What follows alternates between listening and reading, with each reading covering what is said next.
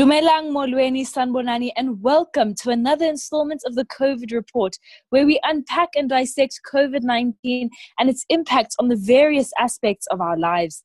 This is your one-stop shop for all your facts, stats and figures with none of the misinformation.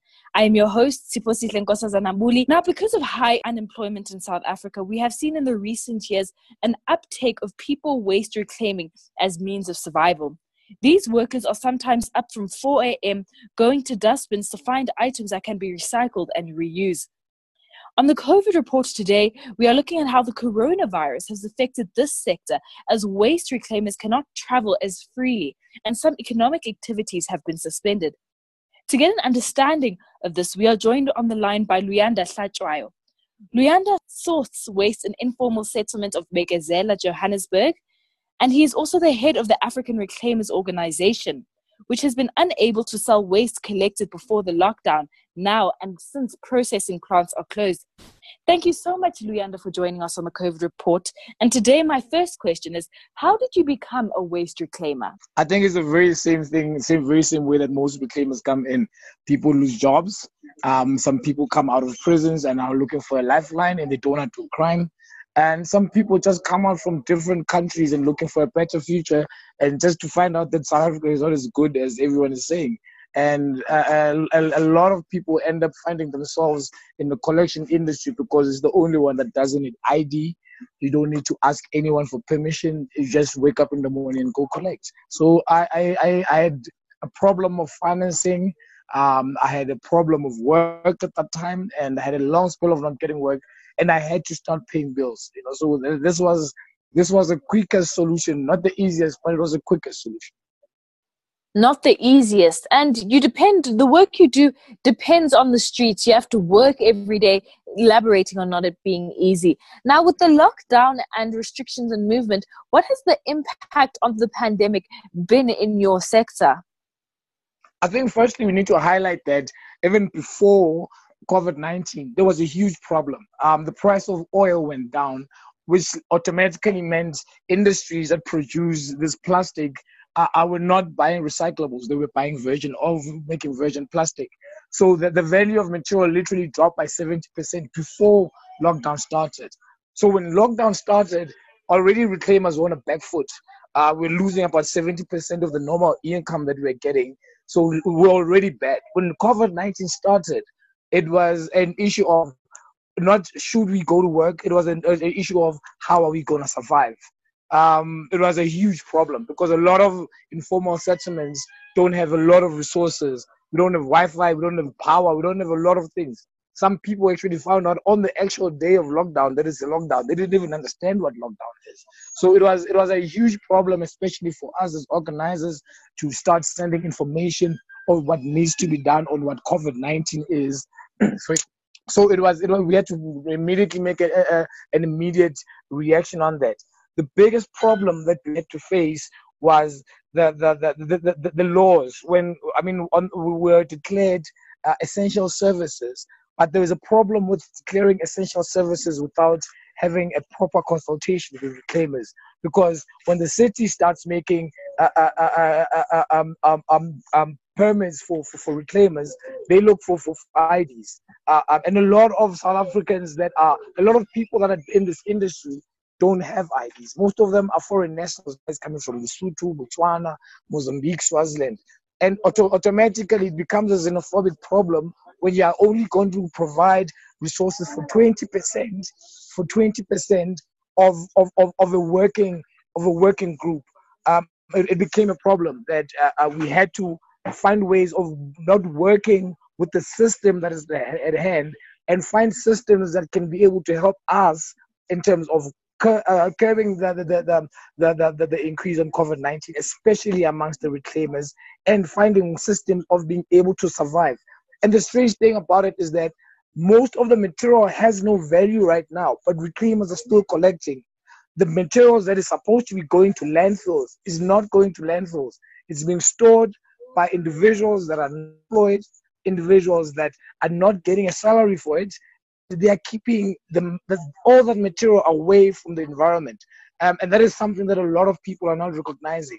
The government hasn't been recognizing us for a very long time. If we are being recognized on, on, on, on, on paper, but on the practicality of it, when you have to start supporting reclaimers, the issue of ID, uh, ID documents becomes a huge problem. So, a community uh, industry plagued with xenophobia and struggling during this pandemic, but also to an extent before the show, we co recorded the show, you mentioned some of the work that you had been doing during the lockdown. So, since you are not necessarily able to collect recyclable materials, what has your industry done in the meantime? And outside of storing the collected things, what is happening in the industry? Well, a, a lot has been happening actually. Um, um, the mandates comes exactly from the people on the ground who say, you know what, we can't go out and work. We need to find systems. So, uh, uh, with the engagements that we've had with a lot of residents associations in and around the city of Johannesburg, we're able to make Im- immediate, Im- immediate, immediate pilots that can be able to help. And how did we do that? Um, they helped us in, in, in, in getting logistics, which means a truck that is able to go and collect materials for plus minus 20 reclaimers um, and go and drop it off exactly where they are. So we would centralize the reclaimers, centralize the resources such as your, your, your gloves, your, your masks, your sanitizers. So when the truck comes, it's able to provide the reclaimers with as much materials for them to be able to survive throughout the whole week.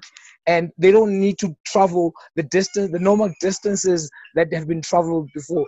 They don't need to go through the extremes of of, of, of, of as many things that we see. The problem there's a lot of problems we see. So the, the, what has happened now is that reclaimers wake up in the morning they go to one particular place where they sanitize themselves and there's a lot of education that happens and the truck comes delivers for all of them and they sort all the materials that is there whatever has value is being sold so people can eat, and whatever doesn't have value, we are able to store it. That one day, when the price of material comes up, reclaimers can be able to go and sell. Unfortunately, it's not as easy as it sounds because we don't have sorting spaces, we don't have infrastructure. So we can store materials today, and we wake up tomorrow morning, JMPD has burnt all of it. So it's a it's, it's a very difficult situation where the people that are doing a lot of work trying to create a, a, living, an honest living for themselves. I mean, our, our father Nelson Mandela said, "Wake up, vukuzenzele," and people are waking up and doing something about it, and they're being arrested. People are getting up, doing something, but still being arrested. So, with the things being collected, and now with level three, are buyers at scrapyards and restyling centers open, or is it still just a matter of waiting until maybe level two or one? Um, I think the biggest the, the, the biggest thing is that we, us as reclaimers we are invisible. Um, we're invisible when it comes to your house, when we come to your neighborhood at three o'clock in the morning. Um, we were very invisible when everyone was on was on lockdown. Still, reclaimers were still roaming around the streets, going ahead to to to to, to collect the materials. And it's a shame to show that society doesn't really worry about the livelihoods, about the health of reclaimers. That even cops don't even worry when reclaimers pass in the CBD. In the northern suburbs, it was it was business as usual. Um, it actually shows that we, we are not really considering the people that are doing the hard work to keep our environment clean. And not even considering the work that you do. South Africa is one of the leading countries when it comes to recycling, not because we recycle in our homes, but because of the work you do and something that government does not recognize enough from your work. So we've mentioned that government has not recognized you, has not seen you during pr- prior to this lockdown. Has anything changed outside of the issue of IDs? Those with IDs and who are able to access assistance from government, have they been assisted? Are people being assisted? Or has it solely relied on organizations such as yours? Um, um, unfortunately, we post COVID 19, we had made a lot of um, um, a lot of partnerships with other different uh, entities. Um, for example, Petco has, has, has played a huge role in, and Petco and Unilever played a huge role in, in, in being the first companies, the first private companies to come and say, let us do pilots with you. Let us come and work with you. So the materials, some of the plastic bags that we that we're distributing to residents, the bins that we've been sending to schools. Uh, um, um, uh, Post COVID 19, we had schools programs where we have reclaimers going and teaching children what is the, the value of recycling, what is recyclable, what is not recyclable. and we're teaching children the, the work that is done. And um, um, companies like Petco would come in and be able to help us with resources such as your bins to be able to do that, uh, um, resources such as your plastic bags. A lot of like a baling machine is, has been received from from from Petco. Um, so that, that, I think a, very few industries have, have have have taken the risk of going and helping the informal sector that is working, and the the small uh, uh, um, um, uh, um, um, token that, that, that they've given us has proved that reclaimers are able to do as much as possible if they're being supported. The pilot project that was done in Brixton and Auckland Park was based on giving reclaimers a certain percentage for a service fee without selling the materials that they've collected. And the, the, the 40 or so uh, participants in that program, when COVID 19 started, they had money in their pockets.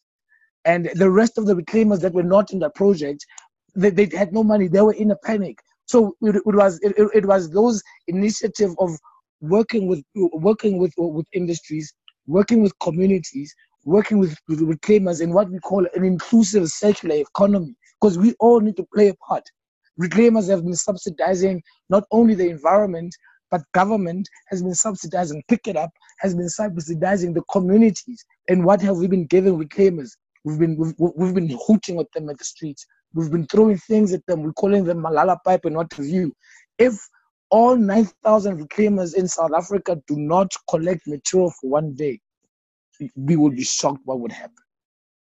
We would be shocked of what would happen. On an average, a reclaimer collects 150 to 200 kilograms a day. Multiply that by 9,000, you would see the numbers that reclaimers are moving out of our landfills.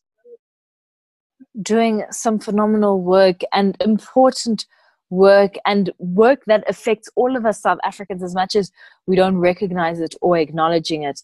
But the pandemic now has stopped many things for many people. So, what are some of your fears during working during this period, during the pandemic? And outside, what else can be done? Um, fears. Um, honestly, we don't have fears. Um, you see, it's a pandemic because it's affecting the people that have money. It's a pandemic because it's affecting everyone else. Um, we've been having this pandemic for a long time. When Listeriosis, when there was a Listeriosis breakout, our reclaimers complained. Reclaimers wanted sanitizers. Reclaimers wanted masks. Some people in South Africa just know the, the, the, the, the term sanitizer now when COVID 19 started. We've been asking for sanitizers for the past five years. So it's nothing new to us. Now that because it's affecting everyone, it has to be a big hoo ha. We've been crying about these, all of this for a very long time.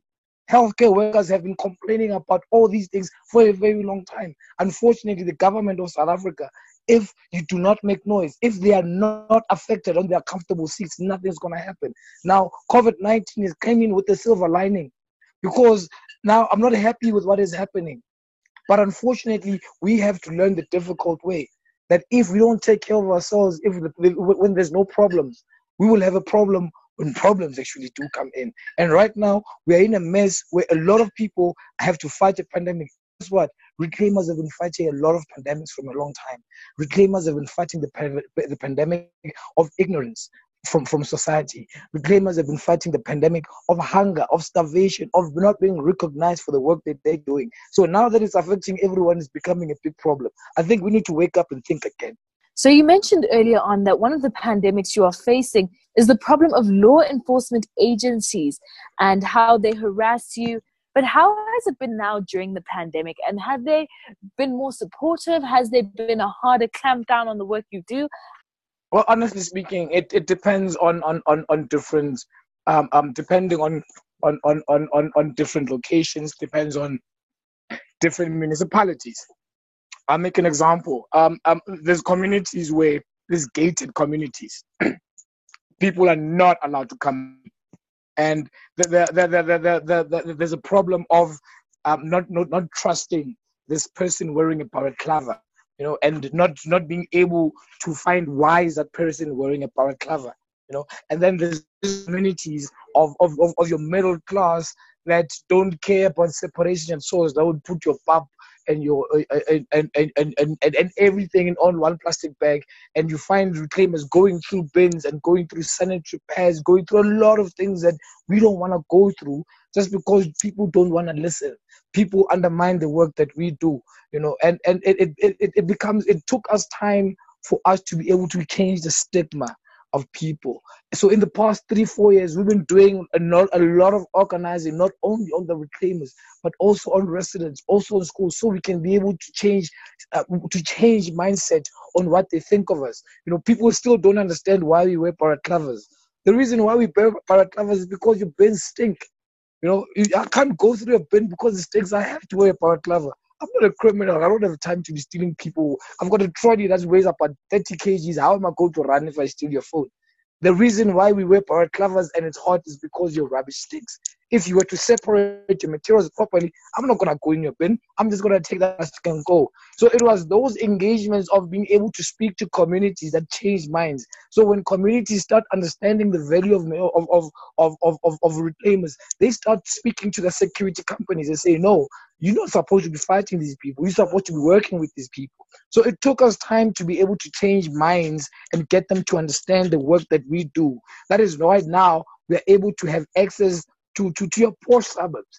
Uh, um, we, we, we started collecting in a community called Duxbury uh, uh, uh, in Marlboro, where reclaimers don't, uh, don't have any existence, where a lot of that waste was going to the landfill. Now we are with that engagement, we're able to change the mindset of, of law enforcement. Um, unfortunately, some law enforcement are, are, are governed by law. When they say go and shut down that informal settlement and burn all the materials, um, there's, certain, there's certain people that have to follow mandates. They are doing their jobs. But I think it's very important that we need to change mindset from from from, from that school child to that person sitting in parliament right there because we are the ones that understand our job we need to be the ones that go and explain exactly what we need. The problem with South Africa is that they keep making decisions for us and they don't even consult with us and they don't know how it's going to affect us. Immediately when they announced the crowdfunding with the requirement of IDs, they almost started as xenophobic attack because a lot of foreign nationals were angry that how can your government tell us that we can't go home at the same time they're not willing to help us to be able to have food on the table it was a difficult process. So every time they make decisions, they make decisions that are comfortable for them there on the department. They're not making decisions to make us comfortable here down on the ground, the people that are doing the work. So we need to be, if it means we need to go there in parliament and tell them, we will do that. If it takes us 20 years, if it takes us 50 years, one day we will have a reclaimer who's going to go there and speak for the rights of all reclaimers. What is one thing you would like people to know about reclaimers and to carry with them when they see you on the roads? Um, I'll, I'll make a simple example with myself. I've got two kids. I need to make sure that they go to school every day. I need to make sure that they, they eat every day. I need to make sure they've got clothes on their back every day. I've been doing that for the past nine years. My children have been going to school each and every single day. If they need to go to go to the doctor, I don't need to go and beg anyone. I just need to go to my bags and go sell and go make it a point that I cover. Reclaimers are doing what they're doing to be able to sustain their livelihoods. People don't want to do crime. People don't want to. People want to do things the right way, and government is not helping. Society is not helping, and it, it, it's, it's a shame.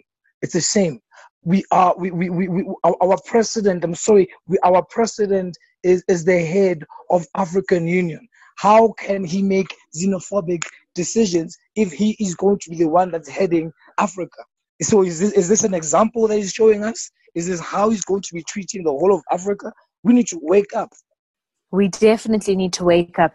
And as we wrap, you live in an informal settlement, and many waste reclaimers live in an informal settlement. How has the coronavirus affected you in these areas and your fellow waste reclaimers? Uh, coronavirus, uh, as I told you, um, I'm not saying we are immune to it, but as I told you that we've been we've, we've been there before. We we battle we battle viruses every day. We go through people's sanitary bins every day. It's not something new. Reclaimers right now, each and every reclaimer has has, has sanitized and their pockets have sanitized in their homes. When we go and sort, when there's about 20 reclaimers in one place, there's probably like 40 liters of of of of of of of, um of um of sanitizer that's available. You're having in the community that I'm in right now, a lot of people can't have access to it because reclaimers are starting to you come from. Wash your hands before you come enter here. So trust me, the informal the informal sector is more formal than you might think it is. The informal sector is more organized than it is. It's an economy of its own. You can't decide to say we're going to have a shutdown, a shutdown and not engage us and expect us to cooperate because you're not providing things for us. We will make alternative alternative solutions that are not going to disturb anyone, that are going to comply with the law, and we will make it a point that we survive. Making a point that you survive. That was Luyanda Hlatshwayo, a waste reclaimer based in Johannesburg, sharing on the phenomenal work him and his fellow waste reclaimers do for our environment, for us as South Africans, and how they have not been acknowledged during this time. So, Luyanda, just before I let you go, is there anything else you'd like to add? Um, I think the the, the, the, the major thing is that um, it's it's it's not just reclaimers. You know, it's not just community healthcare workers. Um, um, um, it's it's not just the children that have been allowed to go to school without proper PPEs and sanitizers. It's about us moving forward. What happens after shut? What what are the lessons that we are going to learn from here? What are the lessons that we are learning here? South Africa is fully dependent on a on a on an informal system. Our transport system, we can't disturb that because there's a lot of people that are being fed through those taxis. We need to make decisions for our own lives. We can't depend on three, four people who are going to tell us that it's shut down and they've got 12 bottles of whiskey in their houses. It, it, it, it defeats the point. We need to make our decisions. If we don't make decisions for ourselves, we will die. And the people that are making decisions will just put will, will just be writing reports and ticking boxes. That was Luyanda Hlatshwayo, a waste reclaimer based in Johannesburg, doing the work and sharing how waste reclaimers have gotten up and done the work not only on this pandemic, but all pandemics they fight.